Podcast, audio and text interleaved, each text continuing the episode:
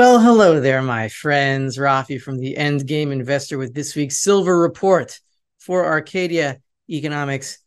And there are tectonic shifts happening in these last few weeks. This week, there is something big happening in China, specifically in the silver vaults. We'll go into the exact numbers. There's a big shift happening in the bond market, in the treasury market, in the 10 year yield there are bigger things going on in Japan, in the yen, and in the 10 year yield in Japan. We're talking patterns that go back to 1968. We're looking at a possible final dollar liquidity crunch, which means that there will be extreme demand for the dollar as defaults accelerate and companies need dollars to service their higher interest rate debt this will eventually lead to the final printing round by the Federal Reserve, which will lead to the break of the short squeeze on the dollar and the beginning of the short squeeze on money itself, which is gold and, of course, silver. We are headed straight into the final hyper deflationary collapse, followed by the final hyperinflationary explosion. It is coming, it is big. They're real oh. and they're spectacular and it is necessary to stay calm and collected and emotionally stable and understand what we are about to go through. And before we get to this week's Silver Report, our sponsor, Fortuna Silver Mines, symbol FSM. News came out yesterday. Fortuna completes acquisition of Chesser Resources, strengthening its position in West Africa. Fortuna Silver Mines is pleased to confirm the completion of the previously announced acquisition of Chesser Resources Limited. Fortuna has acquired 100% of the fully paid ordinary shares in consideration for 0.0248 of one common share of Fortuna. Fortuna has acquired a new Resources for a total of 5.1% of its outstanding shares. It is increasing its portfolio at what I believe are great prices because miners are severely depressed right now. And we're going to get into that right now because it's a great segue. So, my favorite gold and silver analyst, Daniel Oliver, as many of you know, says in his latest report, and he mentions gold and silver miners like Fortuna, this backdrop, the backdrop we are currently in, he is talking about uh, the QE that is going on right now, the delayed QE, meaning the QE that is coming in from reverse repos. That money was printed in 2020 and 2021 and never made it into the banking system, but now it is. And gold and silver do not necessarily like the initial bursts of QE because they benefit other asset prices first. So he says in this paragraph, this backdrop makes gold investors and silver investors, by extension, understandably frustrated, as we all are, as I know we all are, but we still know what is true, and that is what is important. The final end of the Keynesian experiment approaches, he says. Boy, is he right. Yet gold is uninspiring and the miners are a disaster. Let's not sugarcoat it. That's true. And still, we are right because the truth is with us and it will be revealed in short order. He continues Consider, however, that while the gold miners liked the initial printing to save the system in 2009, it did not like QEs 2 and 3. The previous plunge began in late 2011, right as the Fed was scheming to expand its balance sheet by another 60%. Gold miners fell and fell. This is not the first time that gold miners have been impacted negatively by ongoing QE, which is happening right now, which has been happening for a year now, meaning the reverse repos are emptying into the banking system. That is the QE. It is delayed by two years.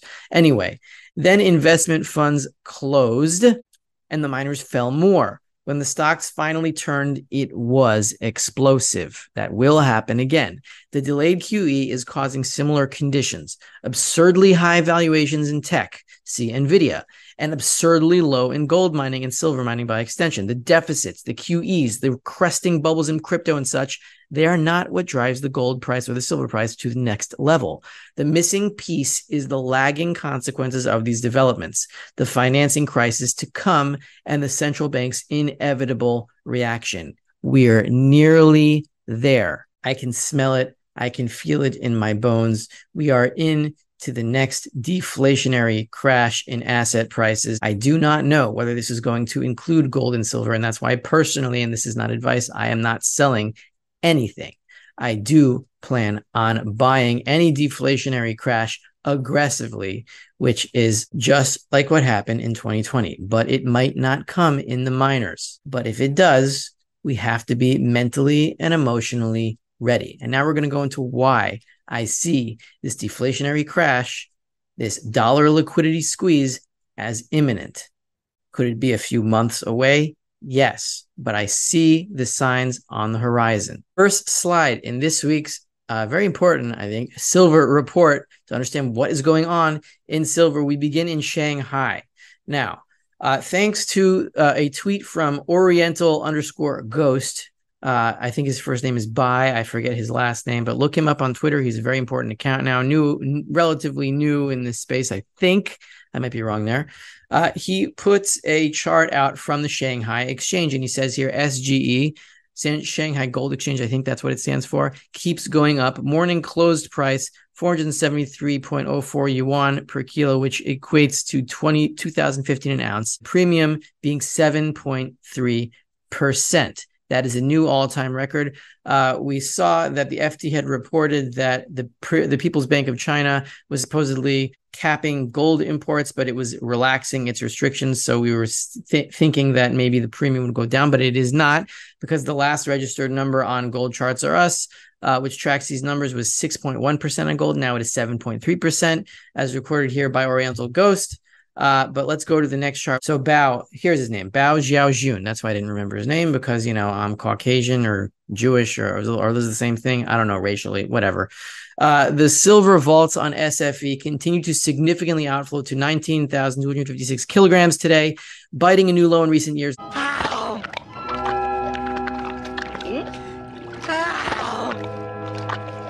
The trading volume of silver has not increased, and the large outflow of physical goods indicts I guess I mean suggests uh, whatever an increase in settlement in the physical ratio and delivery ratio. I mean that more people that are already tra- have already been trading are taking delivery on this physical silver from Shanghai, says Bao Xiaojun. So we see the numbers here in that box. Uh, down 19,256 kilograms, I think, uh, in a day. Now we're going to go to the bond market because something very big is happening there. And you can probably feel the excitement in my voice and the tension. Uh, I am remaining calm, and but I can't really hide the excitement and seeing these uh, humongous numbers, especially in the bond market. And the bond market is much bigger than the silver market by you know dollars, and that's going to change when these things change. But uh, you'll see here, this is bond futures. This is not yields. This is inverted.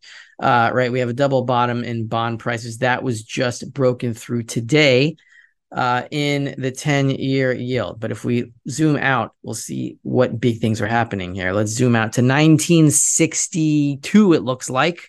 Okay, so this little dotted line here, horizontal line, uh, you can see here, this is where we are now at 5.35%. We have a touch on the 2008 high here, just before the financial crisis, a touch uh, in 1998 on the 1998 Asian financial crisis lows, and going all the way back to 1966, 1967, uh, 1968, something like that. That was the last support before we headed into the ultimate top in 1981, engineered by Volcker to save the dollar. The final resistance will break at the 2008 line here. Maybe this is technicals. Nothing is 100% in technicals.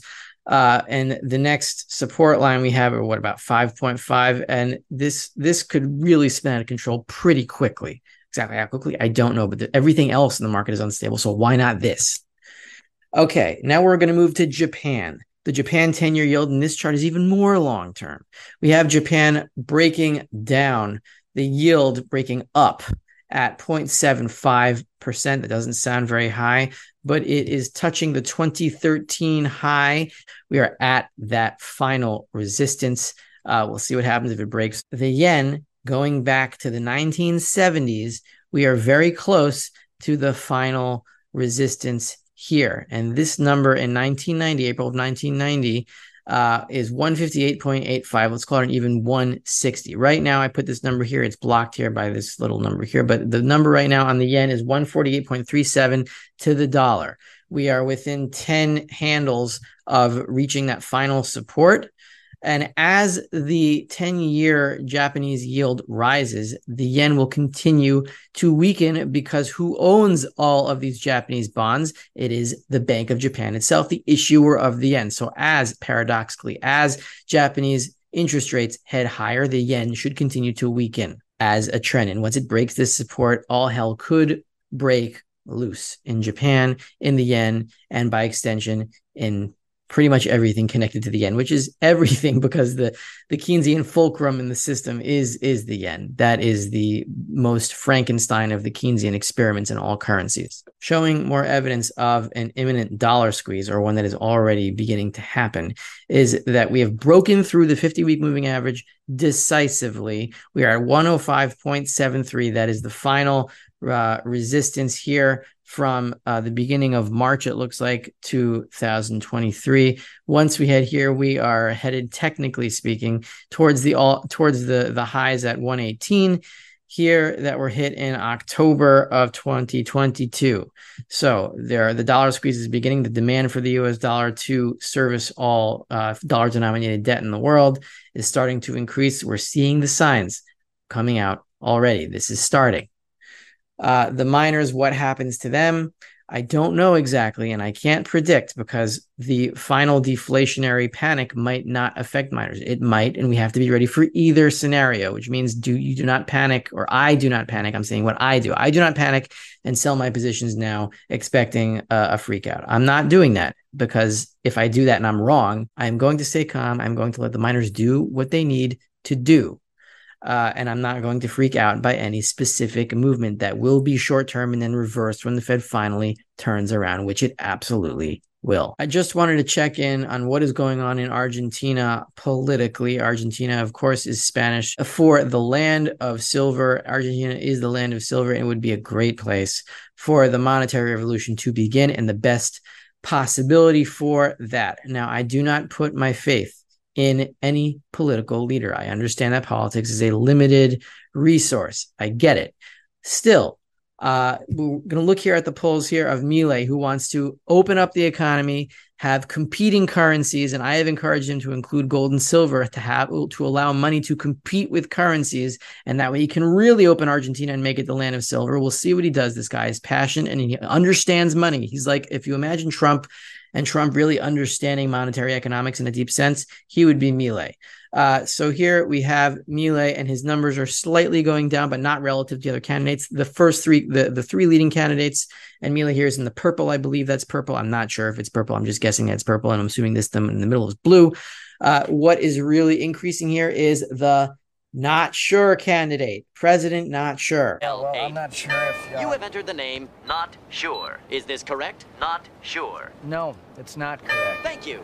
Not is correct. My last name is not sure. Oh, Thank you. No, what I mean sure. is my Under President Not Sure's leadership, a new era dawned the Argentinian polls were very wrong when Milei, the libertarian monetary economist, had a surprise victory in the primaries. The primaries are on October 22nd. A Milei victory could mean a lot for gold and silver uh, as Argentina would abandon its hyperinflating currency and move to other currencies and hopefully to gold and silver as well. We'll see if he succeeds. And even if he doesn't, he will expand the public conversation into more liberty directions, which is the primary purpose, I believe, of politics is to steer, uh, lead, or follow, depending on the atmosphere to lead or follow human discourse amongst ourselves. And we need a breakout in discourse and what we can discuss and a renaissance in ideas of liberty. And that can begin in Argentina with silver in the land of silver. There was a time in this country when reading wasn't just for fags, and neither was writing. People wrote books and movies, movies that had stories so you cared whose ass it was and why it was farting, and I believe that time can come again.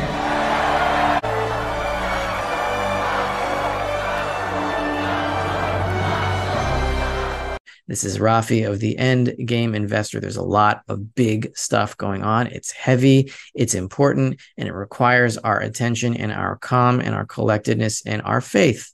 And if you enjoyed this silver report, then please sign up for a two week free trial of the End Game Investor at the link in the description below, or become my patron on Patreon, where I give a weekly Torah class on gold, silver economics, and the Torah, and provide spiritual guidance for the community, for the gold and silver community, which needs to stay on top of itself and stay calm and collected and cool and rational and spiritual as well. I'll see you guys next week, and who knows what the hell is going to happen.